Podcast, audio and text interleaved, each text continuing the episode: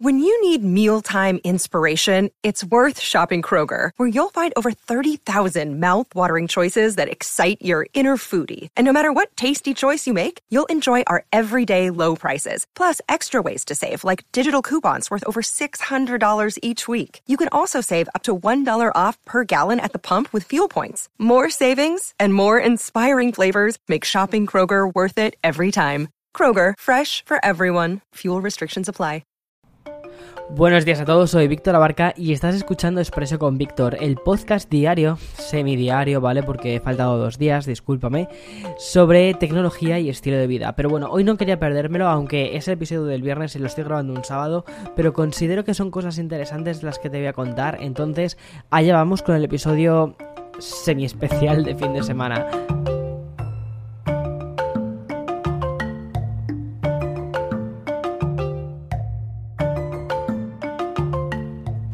Vale, no sé si recuerdas, ¿vale? El viernes pasado te hablé un poquito de Pirate Bay de los NFTs, que era una especie de protesta digital y un poquito, ah, no sé, un poquito extraña, ¿vale? Por parte de un programador que considera que el boom de estos tokens no fungibles representa una especie de especulación económica. Básicamente el creador hablase, dice que los NFTs al final consiste en pagar dinero por descargarte un archivo JPG. Bueno, si bien es verdad que esto de las colecciones, subastas, compras millonarias se puede ir un poquito de las manos, un FT eh, también, que he dicho NFT, NFT, madre mía, Víctor, también puede lanzarse para hacerse con fines eh, solidarios. Y mira, el otro día, eh, aprovechando el desfile de acción de gracias que se celebra, como es muy probable que hayas visto en algunas pelis en, en Nueva York, ya sabes, el desfile este que está lleno de globos y de todos modos, no te preocupes porque mañana voy a subir un blog sobre justo esto.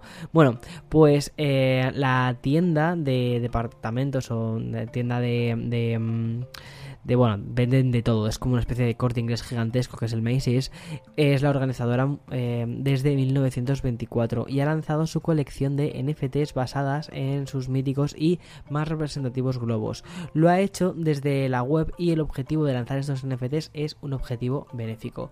La sede central de Macy's, que está en la Gran Manzana, ha convertido en NFTs 10 globos que representan las 10 décadas del desfile. Este año se hizo el desfile número 95. Y bien, esta parade NFT paralela al desfile físico sin duda es uno de los grandes eventos del año y ahora va a tener una representación online con subastas para, para fines benéficos. De hecho, hay algunos globos que han llegado hasta los 29 mil dólares. Bueno, es algo muy interesante. Pero dejamos de hablar de los activos digitales más de moda, porque literalmente podríamos hacer casi una especie de podcast diario hablando únicamente de los NFTs. Y voy a hablarte de Spotify, que es la plataforma de streaming que sigue su propia evolución y que va haciéndola crecer día a día con nuevas funciones. La última novedad ha sido descubierta por TechCrunch y de confirmarse podría significar una revolución para la plataforma de Spotify. Y además también podría tener muchísima influencia en el resto de plataformas. Me explico, porque Spotify lo que ha hecho ha sido añadir una sección en su versión para smartphones que consiste en una especie de feed de vídeos verticales y que el usuario podría ir deslizando.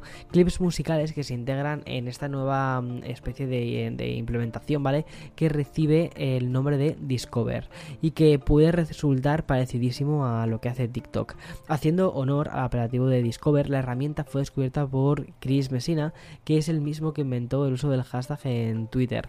Y bien, tras, tras verlo, ¿vale? Por, después de, que mm, Chris Messina lo publicase, pues eh, TechCrunch consultó en Spotify justo sobre esto. Si bien es cierto que la compañía sueca confirmó esta opción, solo añadió que forma parte de una especie de rutina, eh, de una rutinaria serie de pruebas, eh, esto es lo que dijeron textualmente, y que van buscando cómo mejorar la experiencia del usuario. Según Spotify, algunas de estas pruebas terminaron allanando el camino para la experiencia de usuario más amplia y otras solo sirven como una especie de aprendizaje importante y ya está, una prueba. Esta nueva implementación dentro de Spotify solo está visible en forma de beta y para usuarios de iOS.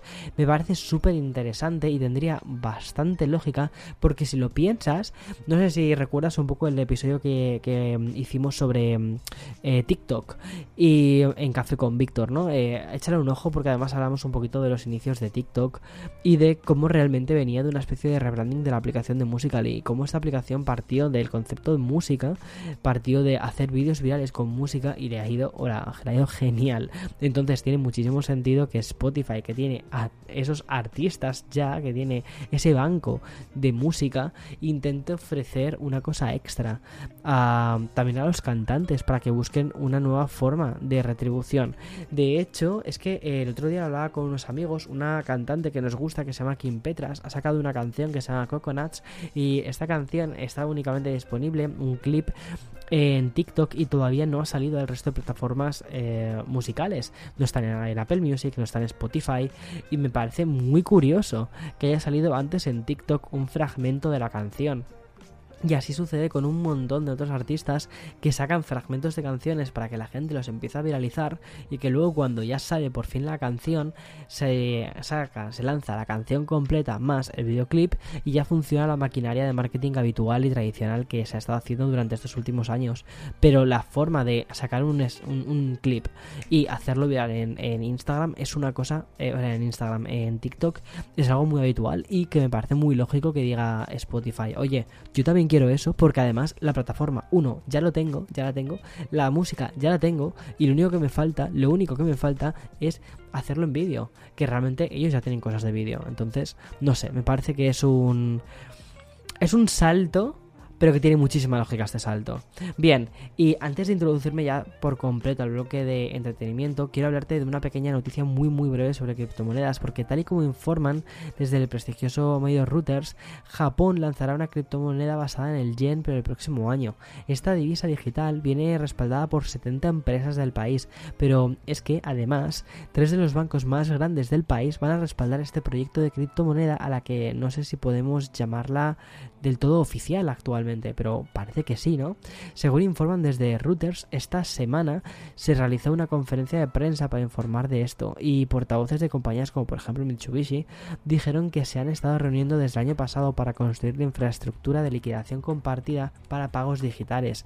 Lo curioso es que si enfrentas este, este futuro lanzamiento de criptomonedas, que en principio llegaría en 2022, con la sociedad japonesa, encontramos a una población que prefiere aún el efectivo, porque según el estudio realizado en 2018, el 80% de las transacciones minoristas se hicieron a través de billetes y monedas. Esto me parece muy curioso y de hecho en 2015 cuando fui a Japón se funcionaba todo el rato en efectivo. Era una cosa que me llamaba muchísimo, muchísimo la atención. Que era como, pero, mm, o sea, claro que había tarjetas y tal, pero no es tan habitual. O sea, eh, la gente prefiere pagar con billetes, con papel me parece súper curioso. Quizás también hay una cosa cierta y es que 2020 fue, o sea, la pandemia fue un acelerador, entre otras cosas, para eh, el crecimiento tecnológico y eso ha hecho que muchísimas empresas directamente hayan, hayan eh, avanzado, hayan evolucionado muchísimo en esta parte. Voy a hacer una pequeña pausa antes de empezar con la parte de videojuegos y luego un poquito sobre series de streaming y demás, pero bueno, hacemos la pausa. Another day is here, and you're ready for it. What to wear? Check. Breakfast, lunch, and dinner? Check. Planning for what's next and how to save for it? That's where Bank of America can help. For your financial to-dos, Bank of America has experts ready to help get you closer to your goals.